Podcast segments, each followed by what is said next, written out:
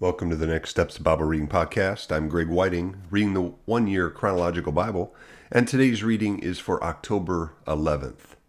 The Faith of a Gentile Woman, Mark 7 24 30. Jesus left that place and went to the vicinity of Tyre. He entered a house and did not want anyone to know it, yet he could not keep his presence secret. In fact, as soon as she heard about him, a woman whose little daughter was possessed by an impure spirit came and fell at his feet. The woman was a Greek, born in Syrian Phoenicia. She begged Jesus to drive the demon out of her daughter. First, let the children eat all they want, he told her, for it is not right to take the children's bread and toss it to the dogs. Lord, she replied, even the dogs under the table eat the children's crumbs. Then he told her, For such a reply you may go. The demon has left your daughter. She went home and found her child lying on the bed, and the demon gone. Matthew 15, 21 to 28. Leaving that place, Jesus withdrew to the region of Tyre and Sidon. A Canaanite woman from that vicinity came to him, crying out, Lord, Son of David, have mercy on me. My daughter is demon possessed and suffering terribly. Jesus did not answer a word. So his disciples came to him and urged him, Send her away, for she keeps crying out after us. He answered, I was sent only to the lost sheep of Israel. The woman came and knelt before him. Lord, help me, she said. He replied, It is not right to take the children's bread and toss it to the dogs. Yes, it is, Lord, she said. Even the dogs eat the crumbs that fall from their master's table. Then Jesus said to her, Woman, you have great faith. Your request is granted. And her daughter was healed at that moment. Jesus heals a deaf and mute man, Mark 7 31 to 37. Then Jesus left the vicinity of Tyre and went through Sidon, down to the Sea of Galilee, and into the region of the Decapolis. There some people brought to him a man who was deaf and could hardly talk, and they begged Jesus to place his hand on him. After he took him aside away from the crowd, Jesus put his fingers into the man's ears. Then he spit and touched the man's tongue. He looked up to heaven and with a deep sigh said to him, Ephphatha, which means be opened. At this, the man's ears were opened, his tongue was loosened, and he began to speak plainly. Jesus commanded them not to tell anyone, but the more he did so, the more they kept talking about it. People were overwhelmed with amazement. He has done everything well, they said. He even makes the deaf hear and the mute speak. Jesus heals many people. Matthew 15, 29 to 31. Jesus left there and went along the Sea of Galilee. Then he went up on a mountainside and sat down. Great crowds came to him, bringing the lame, the blind, the crippled, the mute, and many others, and laid them at his feet, and he healed them. The people were amazed when they saw the mute speaking, the crippled made well, the lame walking, and the blind seeing, and they praised the God of Israel. Jesus feeds 4,000. Mark 8, 1 to 10. During those days, another large crowd gathered. Since they had nothing to eat, Jesus called his disciples to him and said, I have compassion for these people. They have already been with me three days and have nothing to eat. If I send them home hungry, they will collapse on the way, because some of them have come a long distance. His disciples answered, But where in this remote place can anyone get enough bread to feed them? How many loaves do you have? Jesus asked. Seven, they replied. He told the crowd to sit down on the ground.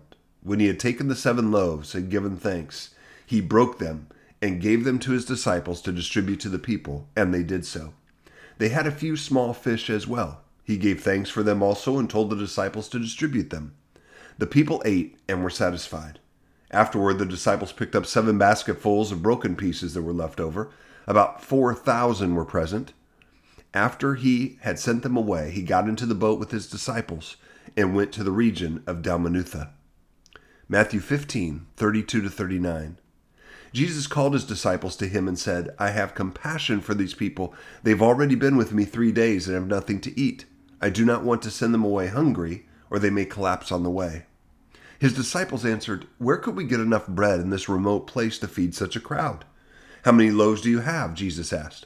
Seven, they replied, and a few small fish. He told the crowd to sit down on the ground. Then he took the seven loaves and the fish and when he had given thanks, he broke them and gave them to his disciples, and they in turn to the people. They all ate and were satisfied. Afterward, the disciples picked up seven basketfuls of broken pieces that were left over. The number of those who ate was 4,000 men, besides women and children. After Jesus had sent the crowd away, he got into the boat and went to the vicinity of Magadan. Pharisees demand a miraculous sign. Matthew 16, 1 4. The Pharisees and Sadducees came to Jesus and tested him by asking him to show them a sign from heaven. He replied, When evening comes, you say it will be fair weather, for the sky is red. And in the morning, today it will be stormy, for the sky is red and overcast. Yet how do you interpret the appearance of the sky, but you cannot interpret the signs of the times? A wicked and adulterous generation looks for a sign, but none will be given to it except the sign of Jonah. Jesus then left them and went away. Mark 8, 11 to 13. The Pharisees came and began to question Jesus. To test him, they asked him for a sign from heaven. He sighed deeply and said, Why does this generation ask for a sign? Truly, I tell you, no sign will be given to it. Then he left them, got back into the boat, and crossed to the other side. Yeast of the leaders. Mark 8, 14 to 21. The disciples had forgotten to bring bread except for one loaf they had with them in the boat. Be careful, Jesus warned them. Watch out for the yeast of the Pharisees and that of Herod. They discussed this with one another and said, It is because we have no bread. Aware of their discussion, Jesus asked them, Why are you talking about having no bread? Do you still not see or understand? Are your hearts hardened? Do you have eyes but fail to see and ears but fail to hear? And don't you remember? When I broke the five loaves for the five thousand, how many basketfuls of pieces did you pick up? Twelve, they replied. And when I broke the seven loaves for the four thousand, how many basketfuls of pieces did you pick up? They answered, Seven. He said to them, Do you still not understand? Matthew 16, 5 to 12. When they went across the lake, the disciples forgot to take bread. Be careful, Jesus said to them. Be on your guard against the yeast of the Pharisees and Sadducees. They discussed this among themselves and said, It is because we didn't bring any bread. Aware of their discussion, Jesus asked, You have little faith. Why are you talking among yourselves about having no bread? Do you still not understand? Don't you remember the five loaves for the five thousand and how many basketfuls you gathered? Or the seven loaves for the four thousand and how many basketfuls you gathered? How is it you don't understand that I was not talking to you about bread? But be on your guard against the yeast of the Pharisees and Sadducees. Then they understood that he was not telling them to guard against the yeast used in bread, but against the teaching of the Pharisees and Sadducees. And that's the end of the reading for October 11th. All right, so we continue to have uh, Jesus doing miracles, uh, healing people, and we have the feeding of the 4,000. That's 4,000 men plus all the women and children. So you're talking about a lot. Um, and they had uh, a little more loaves this time. They had seven loaves. So, what is my devotional takeaway today? Again, it may be different for you, but what I come to is is the discussions that Jesus had with his disciples. Here are the guys who are following him, the guys that he is training to take over and share the gospel in the future, to spread it around the world. And he continues to point out that, you know, they don't really understand what he's talking about. So Jesus will say something to them, and then they'll talk about it among themselves and they'll completely misunderstand. And then he'll try to redirect them.